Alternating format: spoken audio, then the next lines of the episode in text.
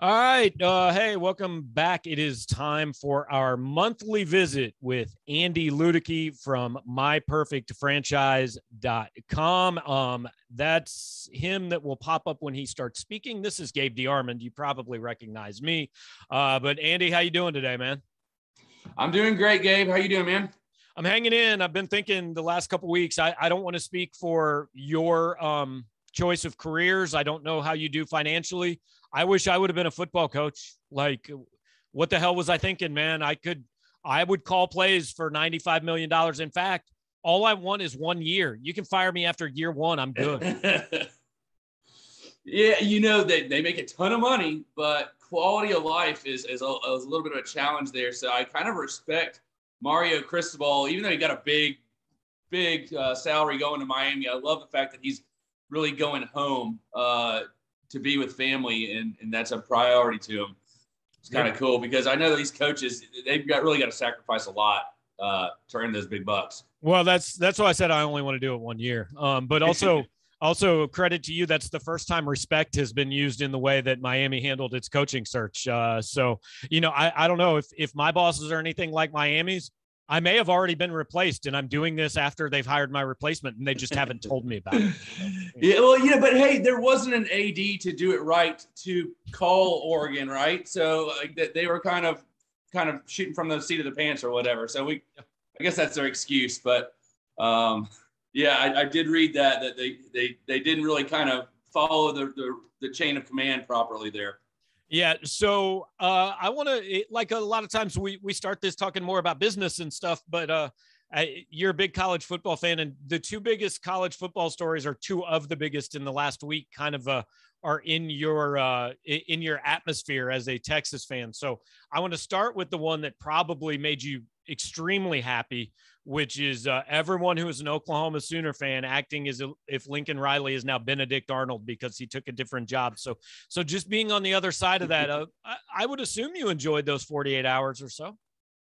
Yeah, well, so as a Texas fan, we we like to, you know, we like to be proud of our own team, but right now we can't do that, right? So we we've kind of kind of relegated to become like Aggies, is what we say. Uh, because we're, we're kind of having to feel the, the the the good vibes of other people's demise or whatever. So yes, that was a great thing. I, I, think Lincoln Riley is the most hated person in the state of Oklahoma now, and really of, of all the coaching changes, I think that USC hiring Riley was the biggest needle short term needle mover mm-hmm. of the bunch. Yeah, totally agree. And he didn't even have to really adopt a new accent to go out to California like Brian Kelly did. So good news for him. Uh, so here's the other one I wanted to talk to you about because you mentioned uh, when we were talking real quick before we hit record, you men- mentioned name, image, and likeness. So I saw a story last night that there is some uh, some organization in Texas that is basically saying if you play offensive line at the University of Texas, you are going to get eighty thousand dollars a year that is, there's another organization. So apparently, anyone who plays offensive line at Texas is now going to make $150,000 a year as a college football player. Um, I don't know, man. Thoughts? Like this is nuts. I, I can't stand it. Um, I, I, I hope and pray that this doesn't ruin our college football fanatic experience. Uh, all of this stuff going on because, like, like you said, yeah, these these, these kids before they play a down of college football are now going to have six figure incomes.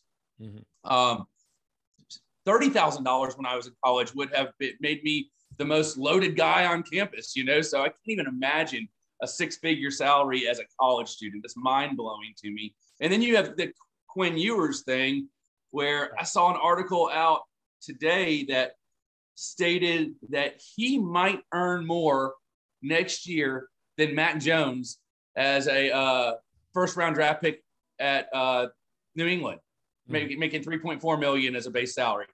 That's that's ludicrous. Yeah. So I, I don't want to turn this into like a political discussion that will make people mad, but I'm curious as someone who, you know, obviously, hey, you you're you're running your own deal here, and you're you know you've you've kind of uh, gotten into into this market of franchises and all that. Like, what we all love about America is capitalism. right? And and and hey, you too can go if you have your idea and your idea works, you can make as as much money. There is no limit to it. But man, do we hate that when it comes to sports, right?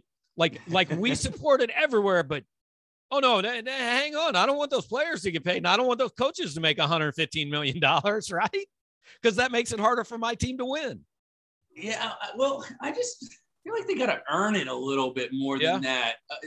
Uh, I've been always one of those guys that I feel like getting a college scholarship, and I played tennis in college. I played very minor league tennis, NAIA, so I wasn't a big recruit at all, obviously. But um, I feel like the scholarship itself, the training you get, the the the physical therapy that you get if you're hurt, uh, the doctors, everything that you get as a scholarship athlete, it's a it's a lot of money. It's a it's a great investment that the school is making into you.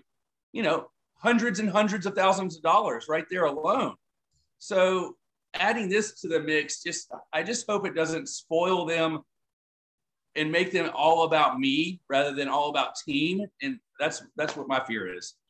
Okay, so uh, for for those of you watching and listening here, Andy obviously is is uh, with myperfectfranchise.net, and he's been with us for a few months now. We've had a few of these chats, so hopefully hopefully you're familiar with him. But basically, if you have interest in in you know owning your own franchise and and managing that, then uh, Andy is is the guy that you need to hit up. And I want to be clear that this is a joke before I say it, so that no one reports Andy to the NCAA. But uh, Andy, which franchises are you hooking Quinn? Ewers up with in the next few days in in Austin, Texas? What would I, you, you get you get you throw that on me and I haven't even thought about it like what would be funny for him. Um, but definitely a hair salon. Uh, you know, I think that the the mullet is is, is that that shiny mullet that he's got uh, speaks. That's his brand. So I, am going down the salon path with Quinn Ewers, I guess. Okay. Okay. Perfect. So if Quinn Ewer signs a deal with the hair salon in Austin, Texas for like a million dollars a year, and he is a Texas Longhorn next year, we know, we know, uh, we know where to reach Andy. But um, in all seriousness, for random non Quinn Ewers people who are not going to make a million dollars next year, but but maybe want to kind of better their situation. Like I, I know you've mentioned in the past uh, that that certain certain things get hot at certain times. I mean, what's out there right now is is kind of things that are really uh, growing in in your line of work and franchises that that you're looking to maybe kind of get people interested in. Well, I, I feel like I'm, I'm a broken record talking about this right now, but the home services world has is, is just a really safe spot to be in. Um, everybody is improving their homes, staying in them more new homes cost an arm and a leg. Uh, if you sell your home union, you might make a lot of money, but you can't upgrade like you used to be able to because of the cost of homes these days. So the home services stuff, the the roofing, the flooring, the painting, insulation, all those things uh, have any remodeling they've they've blown up. Um, not only that, but I, I love the in that model the the the floor is pretty high there. You know, there's all it's a commodity service, so everybody needs it. The risk isn't is great in a in a home services brand.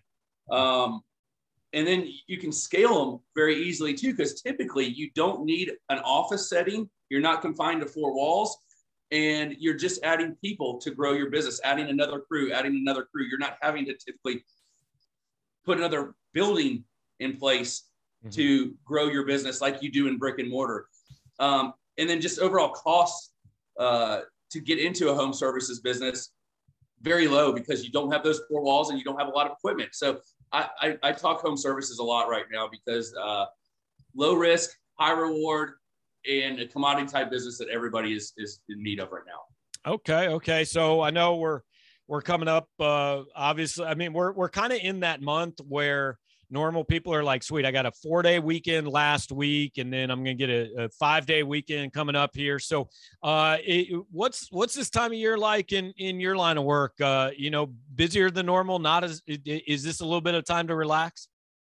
Yeah, I, I slow down a little bit right now, and it's a good thing. You know, it's, it's it works out really well for me because uh, you know I'm juggling family and, and life stuff too.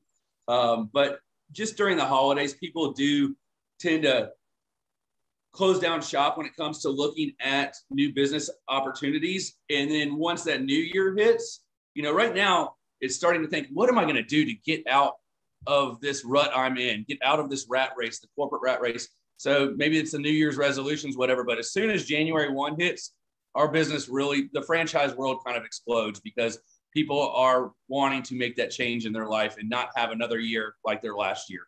So if you are one of those people, let's talk about it now and, and, and kind of learn what, what the process looks like and see if franchising is for you. I, I was going to ask, does that make then the next three weeks or so? Like actually, if you're looking at maybe doing this, a good time to do it, maybe before everybody else says, hey, January 1st is like a, a natural time to to get started with something new. I mean, is the next few weeks actually a good time for somebody to reach out to you? Absolutely. I mean, just to talk it through to see if it's right for you, learn about the process. Um, I'm I'm working. I got my in-laws coming for Christmas this year, so I'm going to work up until uh, the, the 24th at like 8 p.m. or something mm-hmm. like that. But uh, in all seriousness, is this is the time to plan um, and then execute come the new year. It's a lot. It's it's tough to get out there and be real productive out in the community, whether in your own business or in a franchise right now in December. Um, but it definitely is a great time to plan for the future.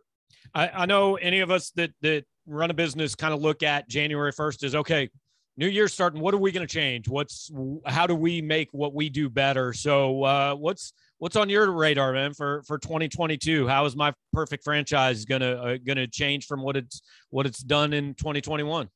Well, you know, I do a strat plan with each of my businesses in uh, the fourth quarter, late fourth quarter uh, each year. And really, with, with, my perfect franchise, what I what I'm doing differently is is I'm just going to be on more rivals boards because I love hanging out with all of the members. They're very similar to me.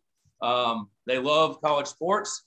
They uh, are somewhat successful. Uh, a lot of them are in the corporate rat race like I was, and uh, like to have a beer and and and maybe outdoor sports things like that. Just are, are kind of their passion. That's who I am. So um, I, I'm, I'm just going to be working a lot more with rivals folks, and I'm actually going to be doing some stuff at spring training this year too uh, in the major leagues. I, I, do a lot of stuff with uh, athletes.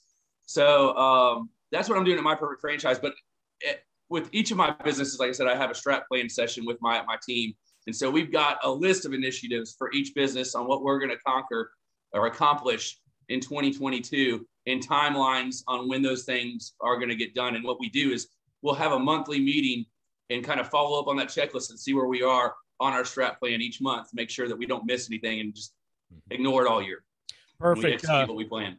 I always like to to kind of wrap up with you by just giving you a chance to to let people know where they find you, how they get started with you, what they can do. So uh, just just just give your best pitch, man, here for the last you know how, however long it takes. Uh, well, you you can email me at andy at myperfectfranchise.net. Uh, my website is myperfectfranchise.net. My cell phone is 404 973 9901. And really, you know, if this is of interest to you, business ownership, quality of life, freedom, those things are appealing to you, then let's have a talk. It, it, franchising changed my life. I was in the corporate rat race for many, many years.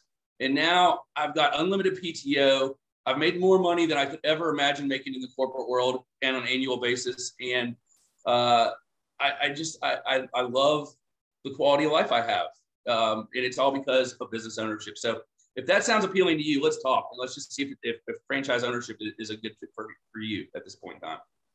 Perfect. Well, Andy, been been good working with you all season long, man. Uh, I I know. Uh, I guess now you just got to look forward to next year. I, I didn't see, but I don't think and te- and eight Texas managed to uh, managed to purchase a bowl game for this year. Is that correct? four and seven. No, five and seven. Five we and got, seven. We got My five. Bad. My bad. My bad.